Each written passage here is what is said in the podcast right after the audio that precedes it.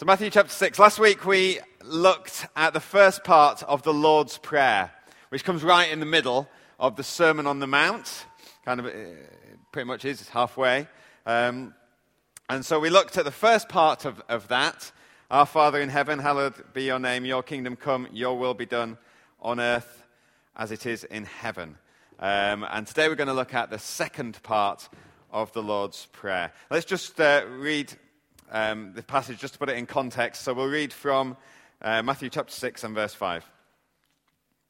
And when you pray, do not be like the hypocrites, for they live to pray standing in the synagogues and on the street corners to be seen by men. I tell you the truth, they've received their reward in full. But when you pray, go into your room, close the door, and pray to your Father who's unseen. Then your Father who sees what's done in secret will reward you.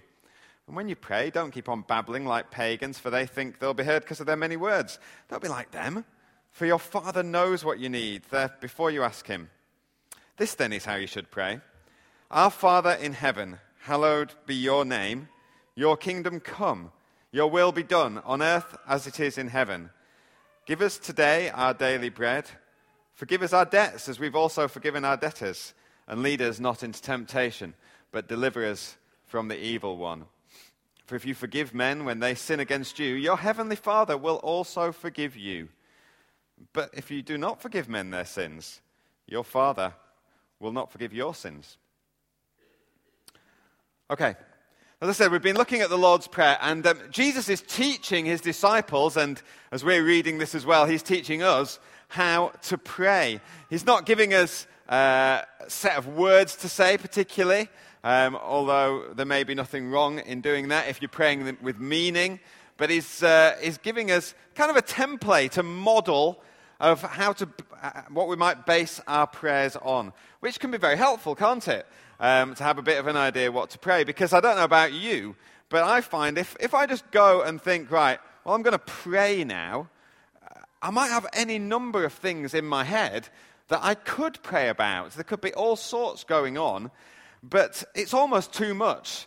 Um, it, it, can be a bit like going into a supermarket. I remember um, I went into a supermarket um, on holiday recently, and uh, Debbie, my wife, said to me, uh, Oh, when you go to the supermarket, can you get me some chocolate that I will like? And I said, Oh, yeah, I'll go there. So I, I went in. Obviously, it's in, it was in Portugal. I, don't, I didn't know it's not all the regular brands of chocolate. So I went in and I stood in front of this whole row of chocolate. And I just thought, uh, which chocolate? Which chocolate shall I get? There was far too much choice. It was like, and I, I must have stood there for about 10 minutes debating which bar of chocolate to get. And I still got the wrong one. But um, too much choice can actually mean you just stand there, you kind of freeze. And uh, I don't know if you find that sometimes. If you think, right, I'm, I'm going to go and pray, and you think, well, what, can I, what should I pray about? And it's almost as though you, you don't know what to pray about. It's not that there's nothing to pray about, there's just lots to pray about. But what to choose, I don't know. Actually, to have a bit of a template, to have a bit of a model, can be helpful. And we noticed last week that the first part of the Lord's Prayer was God focused. The first half of the Lord's Prayer looks upwards towards God. So people who are coming maybe with problems, issues, things that, that they think, oh, must pray, sickness, whatever it might be, actually, you start off by looking up to God. You lift, we lift our eyes from the things which are preoccupying us. We lift our eyes from the things which are bothering us. And we focus on God. And we pray to our Father. We realize He's our Father. We pray and we, we pray that His name is going to be made holy. We recognize Him ourselves for who He is. We pray that others um, will see Him as holy. We pray that God's kingdom will come on the earth. Um, and we pray that His will will be done in our lives and also in the lives of others. We've lifted our eyes away from those things, and actually, often our perspective has changed at that point we see things in a different way than when we first came to pray. So that's the first part of the Lord's Prayer. And the next half of the Lord's Prayer concerns ourselves, concerns some very real things that could be going on in us.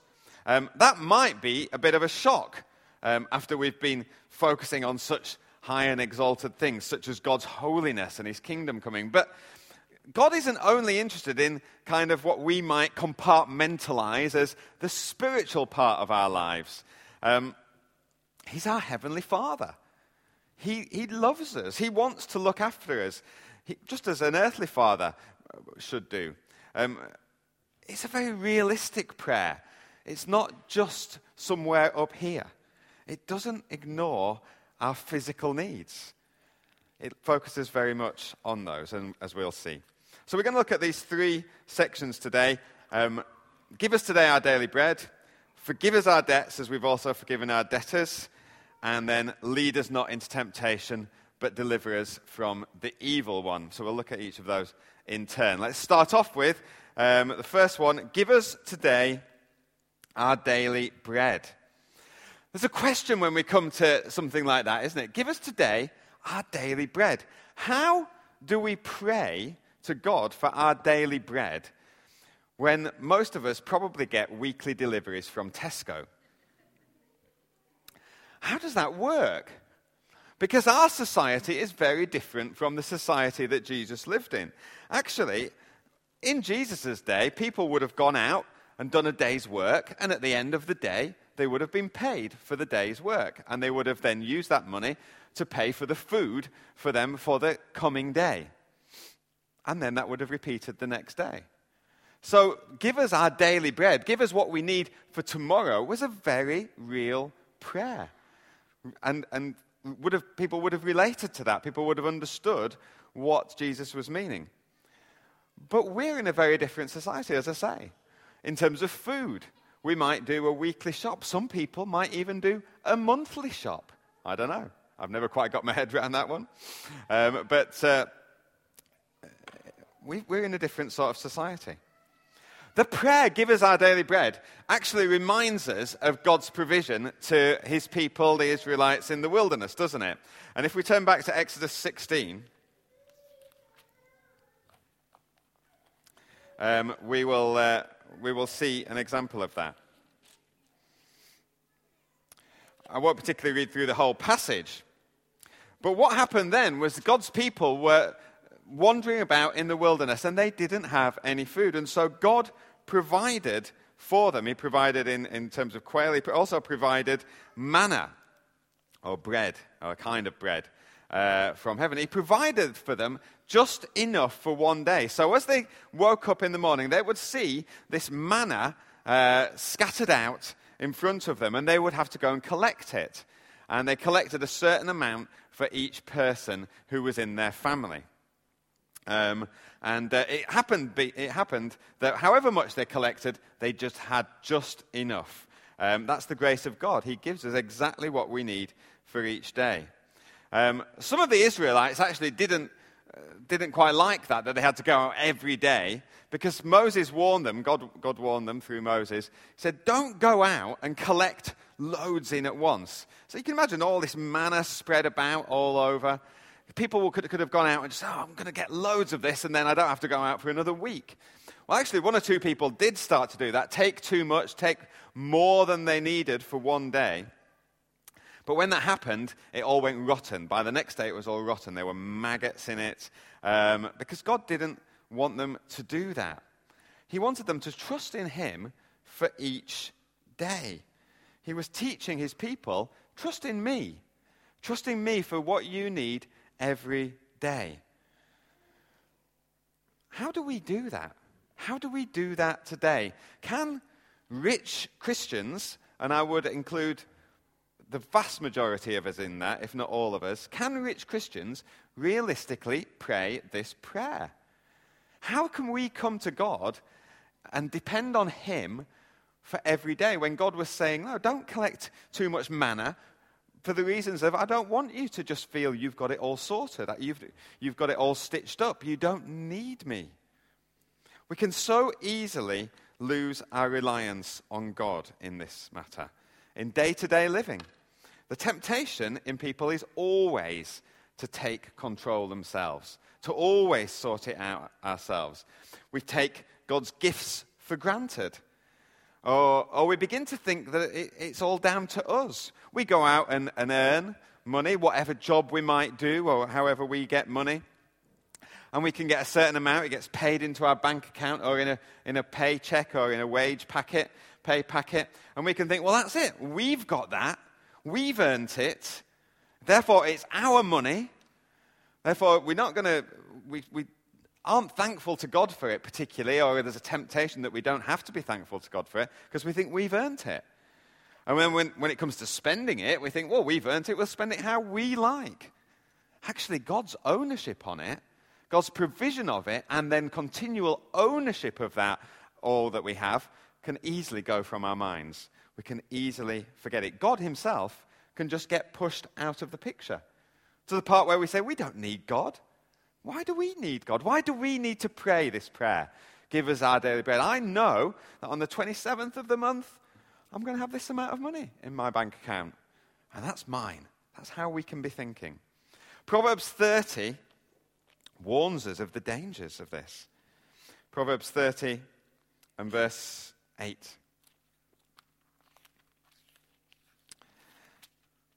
And it says, in the second part of verse 8 Give me neither poverty nor riches, but give me only my daily bread. Otherwise, I may have too much and disown you and say, Who is the Lord? Or I may become poor and steal and so dishonor the name of my God. There's two dangers there with not coming to God and saying, Give me what I need for tomorrow, for the coming day. If you pray it at the start of the day, I guess you're praying it for today. If you're praying this prayer at the end of the day, give me my daily bread for tomorrow, what I need for tomorrow. Actually, the dangers of having too much are that we may say, ah, just disown you. Who's the Lord? We don't need God. If we have too little, actually we may be then forced to steal. If we don't if God doesn't provide the things that we need, we may be forced into actions to feed our families that dishonor God. That's what the, that's what the, the writer here of Proverbs is saying. The dangers. But give me my daily bread.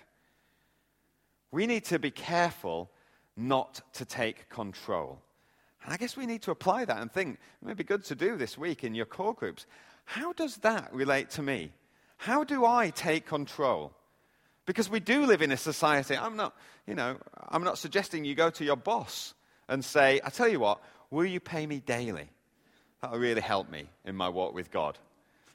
Your boss probably won't understand that. They'll probably say, actually, I won't pay you at all. See you later.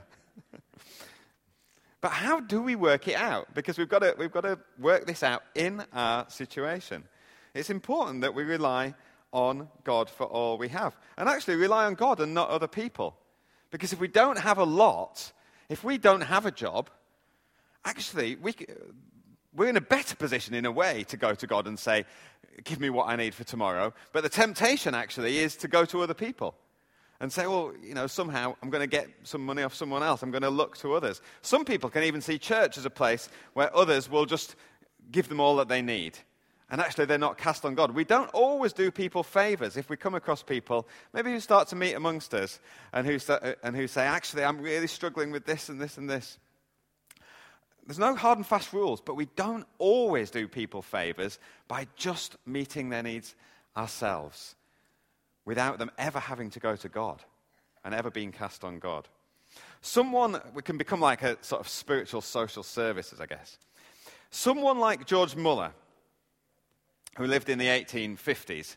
Um, well, more than that, but someone like George Muller um, was a great example of someone who trusted God daily for their needs. Uh, if you ever get a chance to read a biography uh, of George Muller, I would heartily recommend it. Uh, this is one that we've got by a guy called Roger Steer. It's very good, um, called A Living Reality. George Muller's experiences of God. George Muller, there's many things that he did in his life but one of the things that he was doing was he, he, he set up homes for orphans uh, to provide for orphans. And uh, over seven years, from 1851, he prayed daily for £35,000, which you can imagine in 1851, that would have been the equivalent of millions today. he prayed to God daily for £35,000 so that he could care for 1,000 orphans. And by 1858, he had the money. It's an amazing story. But he sought God. He didn't go around telling other people. He didn't go around asking other people for the money, trying to put you know, on them. Oh, he didn't sort of say, I've got faith for these thousand people, and then start projecting that on other people and saying, well, come on, you can help me with this. Oh, okay, I'll dig in my pocket, I'll give you a few quid. He sought God. He sought God for them, and he sought God for all he needed as well in his life. And it's very interesting how he talks about living by faith, which is something a lot of people sometimes refer to. And he described it as this He said, um, This is some advice to people who, who say that they're going to live by faith for their personal income. In other words, they're just going to seek God for it. He says, If anyone desires to go this way, he must not merely say that he trusts in God, he must really do so. Often, individuals profess to trust in God but they embrace every opportunity, directly or indirectly, to expose their need and thus to induce people to help them. I don't say it's wrong to make our, known our wants, but I do say it ill agrees with trusting God to expose our wants for the sake of inducing people to help us. God will take us at our word. If we say we trust in Him, He will try whether we really do so, or whether we just profess to do so. And if indeed we trust in Him, we are satisfied to stand with him alone. He's basically saying, don't just say, I'm living by faith. Don't write a newsletter and send it out to everyone you know saying, by the way, I'm living by faith this year because I'm doing some sort of um, mission week, uh, year, or I'm, I'm giving a year serving the church, and I'm going to live by faith. So just want to let you know that. Please stand with me in prayer. And if you feel you want to give me some money towards that, that's absolutely fine. He's saying, no. If you're living by faith, live by faith. Trust in God. Ask God. Don't tell people that you need something. Don't tell people that you are struggling for money to go on holiday if you want to seek God. Ask God for that and seek Him and trust Him alone. Otherwise, if you're going to other people, oh, yeah, I'm really struggling, I'm seeking God for this. Uh, oh, actually, you know, we, we can receive money and we could go, oh, isn't God amazing? God's provided. Yeah, but you've flagged it up to everyone. Someone in your core group's probably just thought, oh, you know, they've worked really hard, give them a holiday. Now, in one sense, God's providing, but you're just trusting in God, not in others. George Muller's being very careful. He lived it out. He's an amazing example. It's helpful to pray, give us our daily bread, because it brings us back to the point of realizing where our money and our provision come from. They come from God. It reminds us that what we have is a gift it's not an entitlement. And so we can respond to that in praise and gratitude. And we learn to be content with what we've got as well. Like Paul said, he's learned to be content in every circumstance, whether he has a lot or whether he has very little or nothing at all. He's content. He's content because it's God who's providing. So important for us to learn how we can pray, give us today our daily bread. Of course, Jesus also explains in John chapter 6 um, that he is the bread from heaven. If we see in John chapter 6 and verse 30, he says, um, the disciples say to him, What miraculous sign will you give? Uh, was it the disciples or someone else? What, what miraculous sign will you give that we may see it and believe you? What will you do? Our forefathers ate manna in the desert. As it is written, he gave them bread from heaven to eat. And Jesus said to them, I tell you the truth, it's not Moses who's given you the bread from heaven.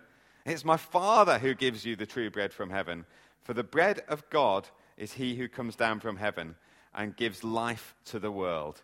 So he's saying, It's God who provides. Sir, from now on, they said, Give us this bread. Then Jesus declared, I am the bread of life. He who comes to me will never go hungry, and he who believes in me will never go thirsty. Jesus is pointing out it's not just about physical food. It's about coming to God every day, recognizing that Jesus, that God is the bread of life. And it's feeding on God daily, which will sustain us in our lives. We need to seek Jesus every day of our lives so that He'll give us the grace for what we need for everything that we need in the day. Give us today our daily bread. The second uh, part of this prayer that we're looking at today is this Forgive us our debts as we have also forgiven our debtors. Forgive us our debts as we have also forgiven our debtors. This starts with a confession of sin, doesn't it? Forgive us our debts. Forgive us the things that we've done wrong. Forgive us our sins, sometimes it's translated. But it also includes the idea of forgiving other people as well, as we forgive others' debts, other sins. So there's two parts to this. We need to see sin in ourselves and confess it. And actually, seeing that we're sinful is very difficult for some people. Some, some people who don't even know God will actively just say, I, I, Don't call me sinful. I live a good life. I don't try and hurt people. I get through life. I do my bit. I'm not sinful. Actually, the Bible says all have sinned and fall short of the glory of God. But then, even as Christians, we can come and we can kind of excuse the things that we do. We can almost excuse sin. We can, we can couch it in a different terms. Oh, yeah, actually, that, that's, that's an area of weakness for me. Well, an area of weakness can kind of imply, you know, no one's, we have got strengths and we've got weaknesses and we've just got to just recognize that. Almost excuse it. No, it's a sin. It's not just an area of weakness, it's a sin. Or, or, or we might say, well, actually, you know, that's just the way I am. That's just the way I am. Take me or leave it.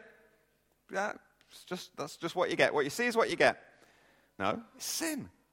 It's sin. We need to recognize areas of sin in ourselves and call it what it is. 1 Corinthians 11 and 31 says, If we judged ourselves, we wouldn't come under judgment. And then goes on and says about how how God disciplines us for our own benefit. If, but if we judged ourselves, if we looked at ourselves critically and, and were realistic about things and said, actually, God, yeah, that's wrong. I don't, I don't like that in me. That's sin. Lord, forgive me for that sin. Actually, God wouldn't need to do those other things. God wouldn't need to highlight it in other ways. Don't just shove it under the carpet or cover it up.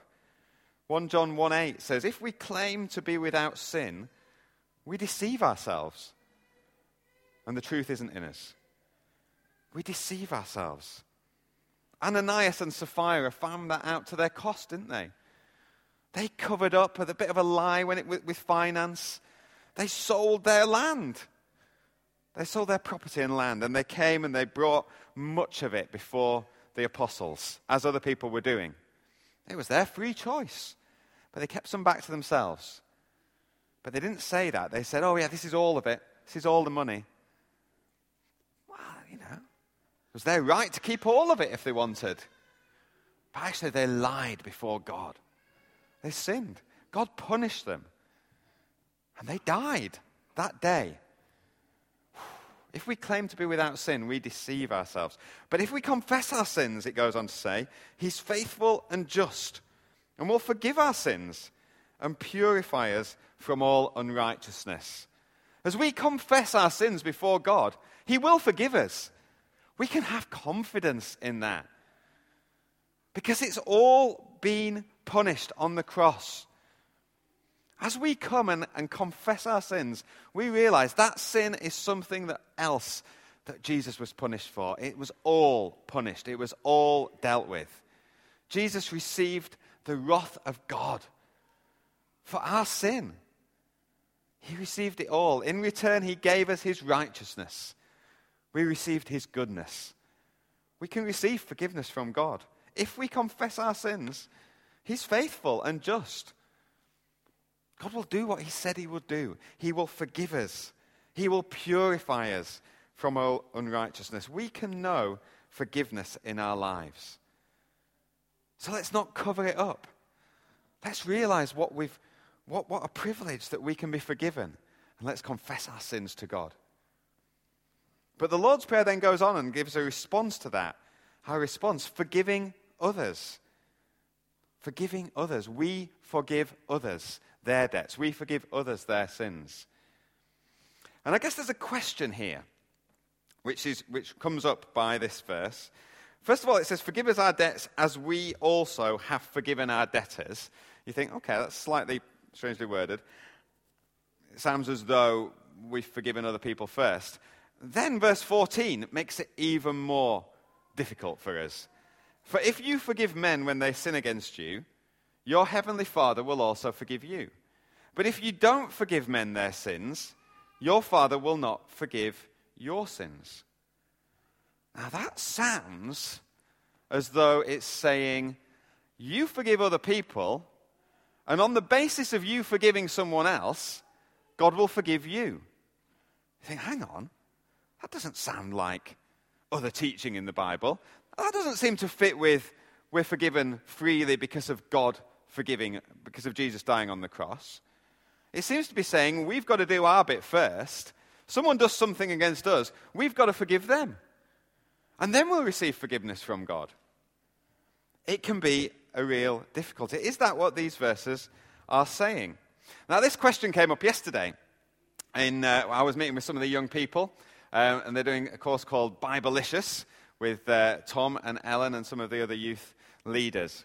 And uh, they were looking at the parable of the unmerciful servant, which comes in Matthew 18. And again, um, well, let's, I will read this. Parable of the unmerciful servant, um, which starts in verse 23 of Matthew 18. The kingdom of heaven is like a king who wanted to settle accounts with his servants. As he began the settlement, a man who owed him 10,000 talents, that's roughly uh, 300 tons of gold, or silver, sorry, 300 tons of silver, millions of pounds, lots.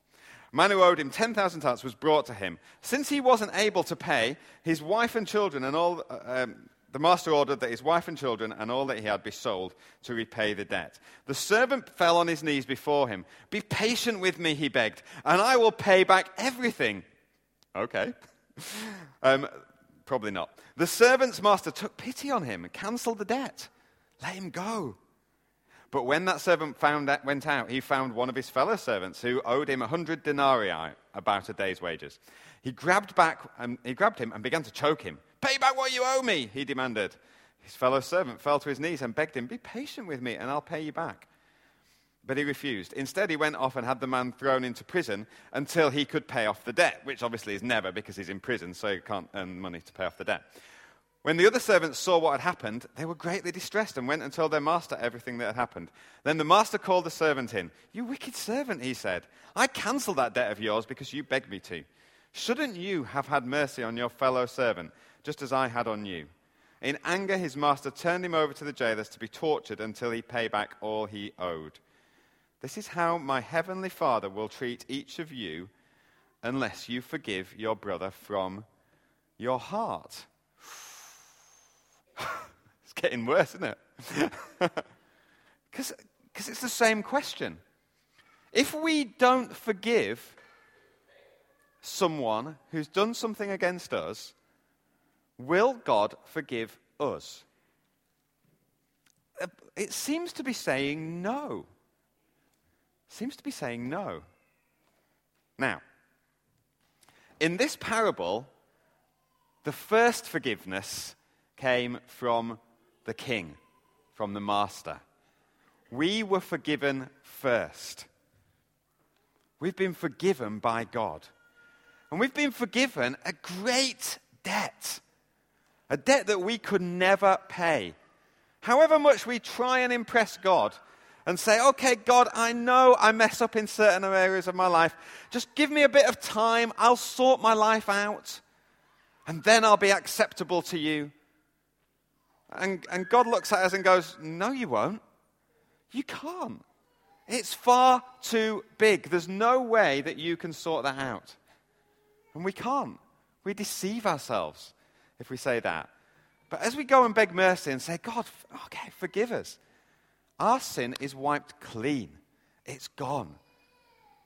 This man in this parable had been forgiven, had been let off a debt that was huge, so many times larger than a day's wages.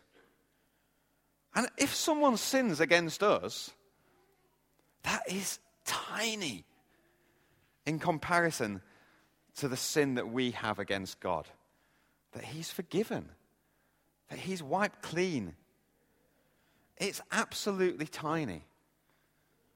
And the point of this parable and the point of the Lord's Prayer is, is to say, if you've understood that forgiveness, then you will forgive other people. You just will, whatever they've done. Because you'll just be so aware of how much you have been forgiven. You'll be so aware of, of what you've received from God. We shouldn't hear people in church saying, I just can't forgive that. Or, well, okay, I'll forgive them, but I'm not going to forget it. Which amounts to the same thing. We don't actually earn our forgiveness by forgiving others. The master in this parable didn't come, first of all, and say, Actually, I've seen that you've let someone off a small debt, so I'm going to reward you by letting you off this huge debt.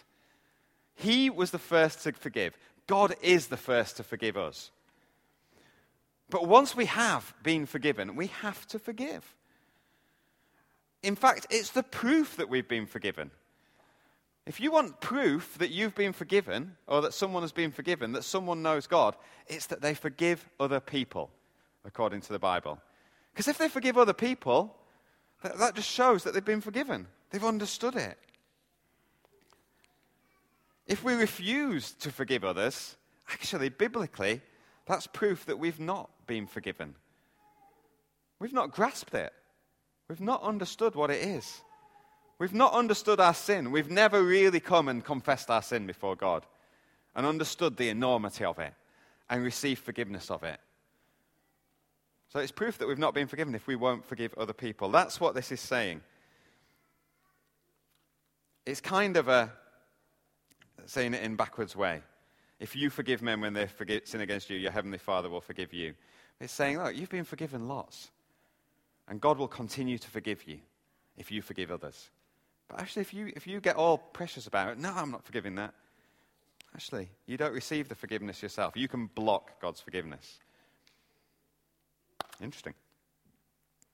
Third, third passage, third prayer. Lead us not into temptation, but deliver us from the evil one. Okay, another question. Lead us not into, does God lead us into temptation?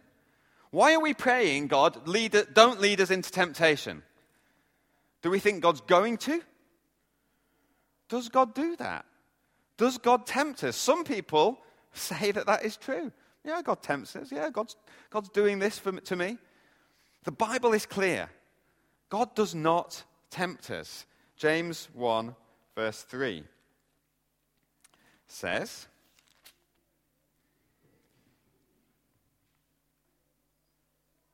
sorry, verse 13. Blessed is the man who perseveres under trial, because when he stood the test, he'll receive the crown of life that God has promised to those who love him.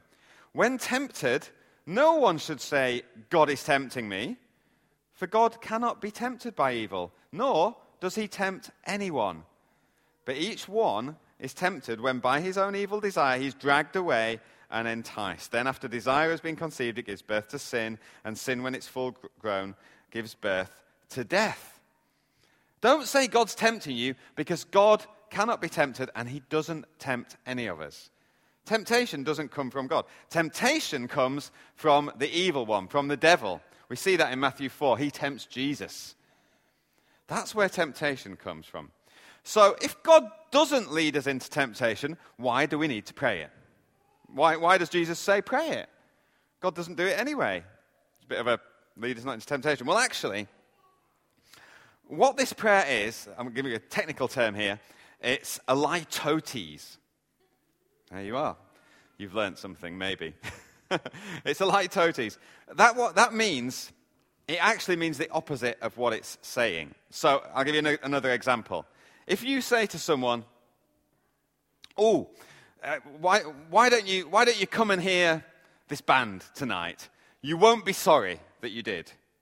That's a litotes, saying you won't be sorry. It really means you'll be glad. You'll be glad you did. But we can sometimes put it in a negative way. You won't be sorry. If we say, lead us not into temptation, what we're really praying is, lead us into righteousness. Lead us into good things, the right way of living. And that's what God obviously does. We won't be tempted by God. We will be tempted by there's three things the world, the flesh, and the devil. Those are the things which will bring temptation. And, and, that's what we need deliverance from. That's what we pray to God for. Lead us into righteousness. Lead us into these things away from the temptations of the world, away from the temptations of the flesh, away from the temptations of the devil. The world, there's corruption all around us in the world. So easy for us because we're living here among people who don't know God. It's so easy for us to settle for the world's standards instead of God's standards in our life. We can do that in so many different ways. We can settle for the world's standard in terms of sexual morality. Oh, well, you know, it doesn't, it doesn't matter if we kind of been going out with someone for a while. You, you can sleep with them. That's all right. Surely everyone does that these days. That's the world's standards. It's not God's standards. We can, we can be tempted to settle for the world's standards in our attitude to money. We've already touched on that, some of that. But it's very easy when we're just living with other people who are maybe got similar jobs to ourselves, living certain lifestyles. We think, well, that's the sort of lifestyle I should aspire to. You know, I've got this job as a, I won't name a job because there's bound to be someone here who's got that job.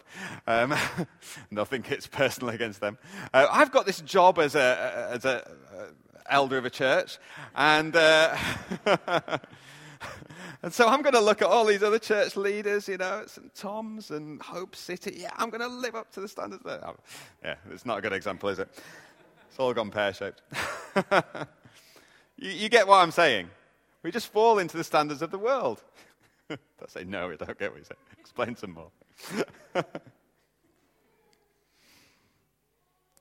we live in the world, but we're not of the world.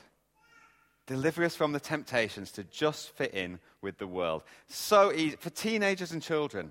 It's difficult. Difficult. You, you, maybe you're a believer, you love God, but there's others around you who don't. And you love things like New Day, which is coming up soon, because you can just be with other people who love God.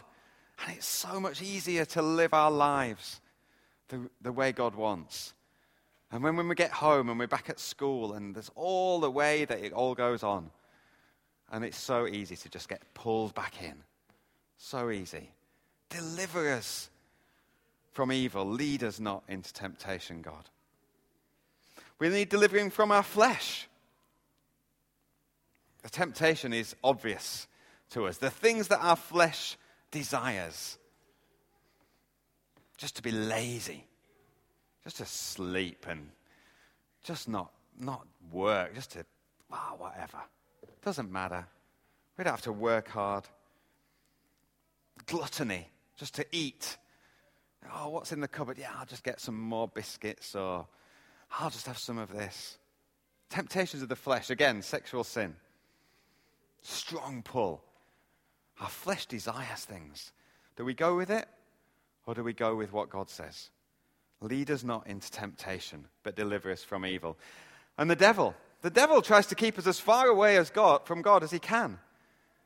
He, there's so many schemes that the enemy has. He's very cunning. He's described as, in 1 Peter as being like a lion who, who just is prowling around looking for some young or old Christian to devour. Any Christian. He's not picky. He's cunning. He can get us when we least expect it. He wants to lead us into spiritual darkness, away from God. There's so many things that he can do that on. But, but let, us just, again, I think things especially pertinent for teenagers here that I, I would want to say but also relevant to others. You know, things like that others might get into, like horoscopes, parties where Ouija boards are, are done, or tarot cards, horror films. And I would include some very popular films today as well. Satan is cunning.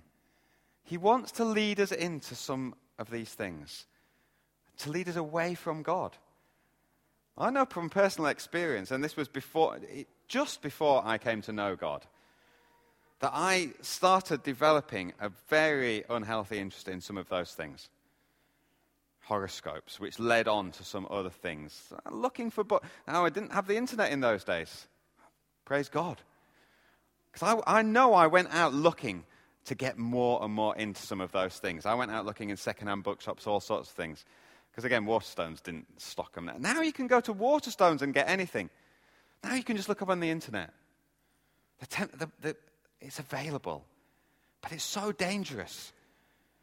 And, God, and when God saved me, I realized how close I was to getting heavily into some stuff. And we can be led astray as believers as well.